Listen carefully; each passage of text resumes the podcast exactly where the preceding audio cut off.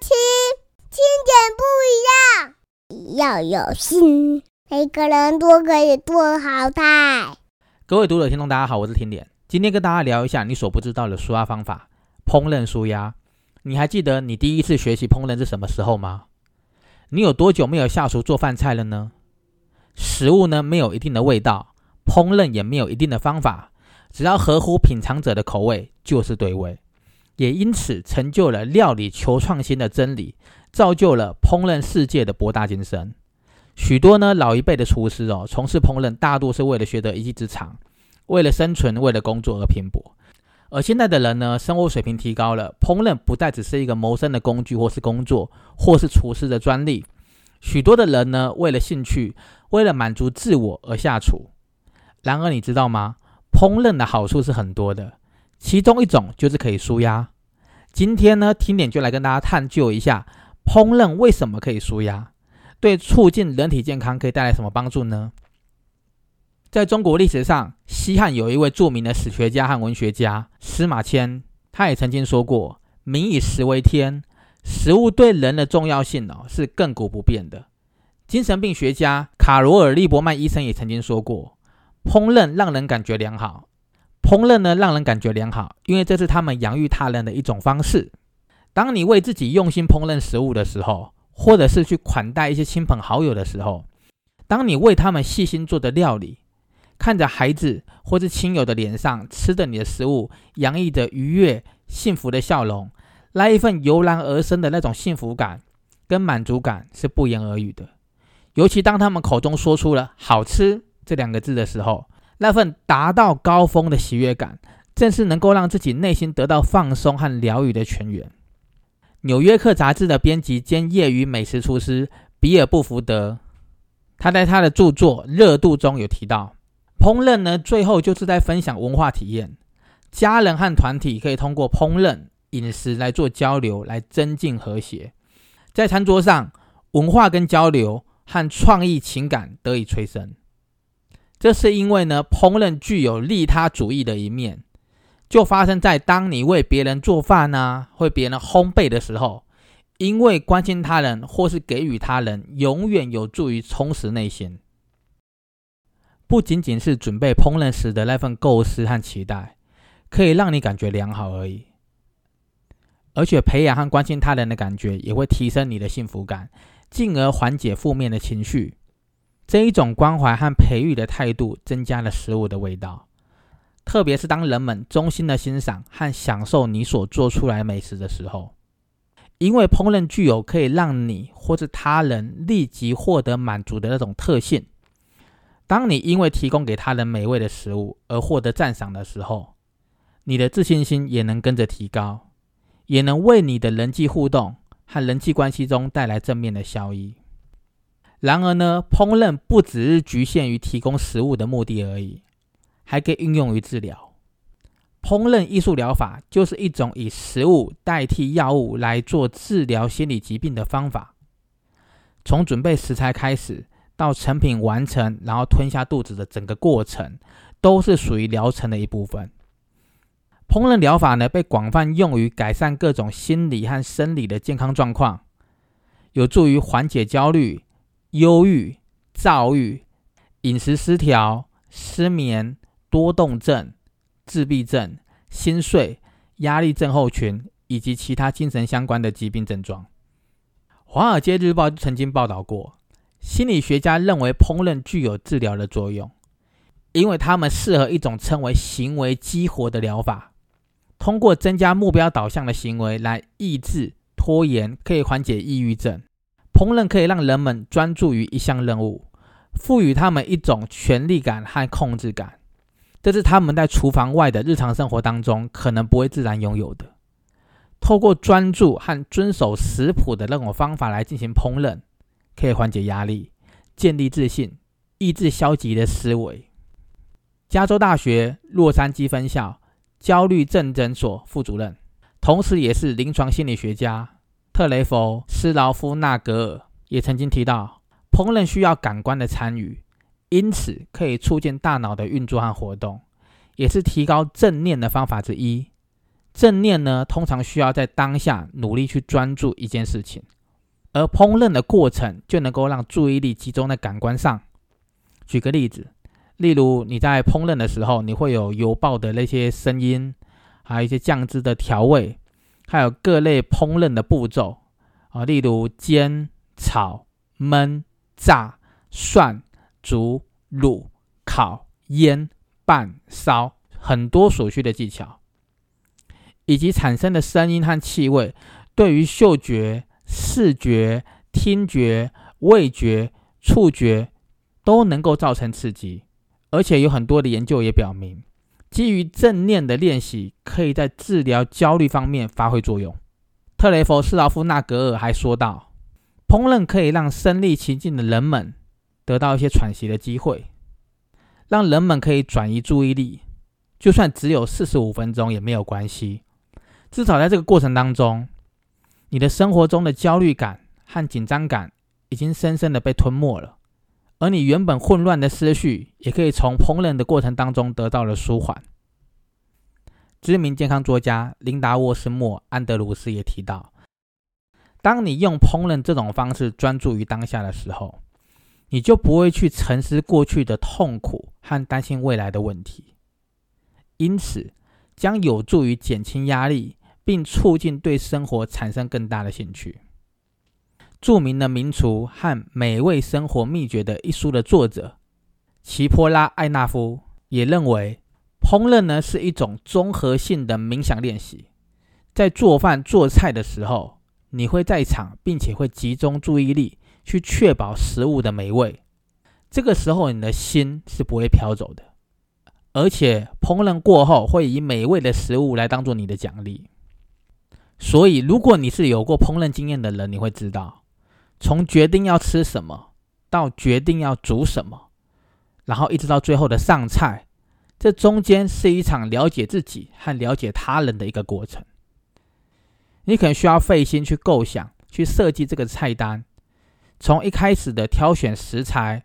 准备食材、烹煮整个调味的过程，然后监控烹调的这个细节。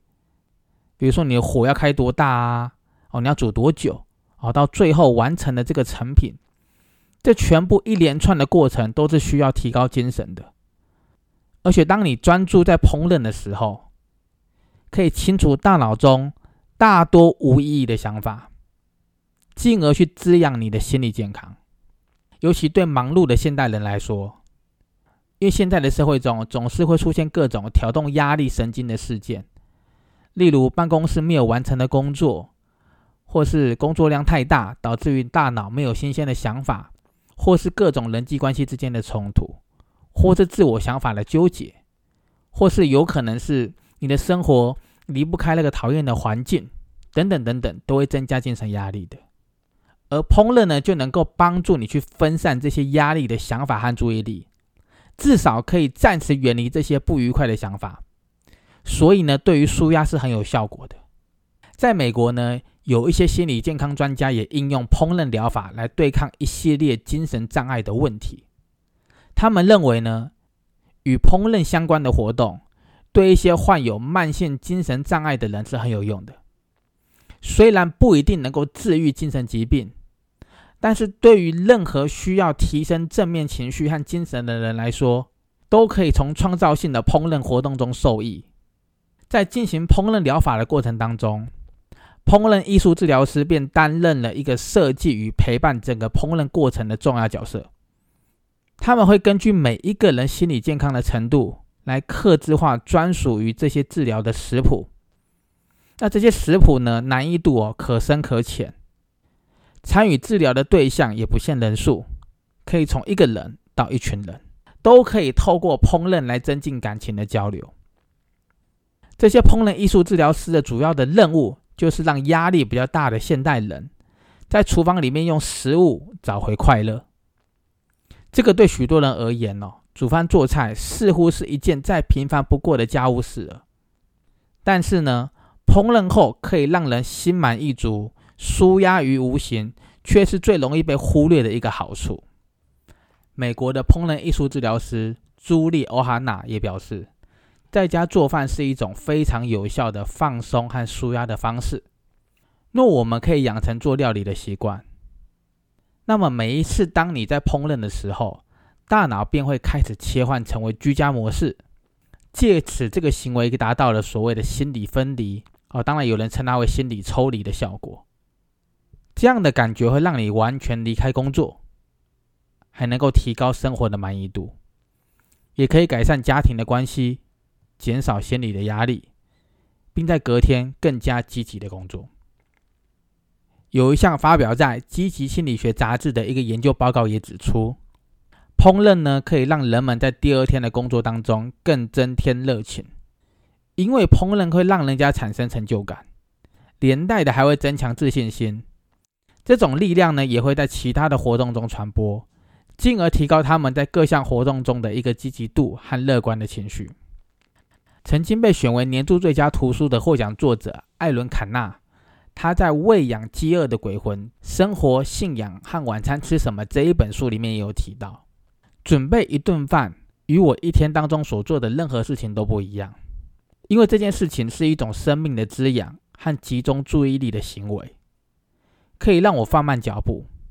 让我深深的感觉到在厨房烹饪的时间具有疗愈的力量。《沉迷于压力的一书》的作者黛比·曼德尔。是一位压力管理专家、作家、电台节目主持人，同时也是一位励志演说家。他也曾经说过，每一个人的内心都存在着一种强大的能力，可以自行管理压力和选择乐观。虽然压力会让你的感官麻木，但是烹饪会激活这个麻木的感官，因为烹饪可以带来香气、味道、触觉、视觉各种感官的体验。是一种创造性的发泄方式，也是一种很好的减压方式。此外呢，有越来越多的心理学研究报告指出，创造力和情绪功能有关。创造力呢，在某种程度上实现了个人成长，而烹饪除了能够激活大脑的创造力，还能够带来平静、专注、幸福、自信等等的感受，让你不再纠结于一些事情上面。也有研究显示，从事烹饪小型创意项目的人，在日常生活中会感觉到更轻松、更快乐。尤其一连串的烹饪活动结束后，还有美食可以一饱口腹之欲，可以让人身心都得到满足。所以，有越来越多的人喜欢在情绪低落的时候，选择用烹饪来舒压。有一些从事繁杂又工作量大，或是经常做出复杂的决策。或者是那种工作时间很长的人，通常在回家之后更希望得到放松，比较不愿意去动脑去思考工作以外的事情。这个时候呢，不妨放松思绪，不要再去构想菜单了，只要拿出过去曾经收集过的或是已经找好的食谱，为你自己或是为你亲爱的人，按照食谱的步骤来做菜。将自己的心思从当天的压力中抽离，也能够有效的去转换情绪和舒缓紧绷感。现在的人呢，生活紧张，压力大，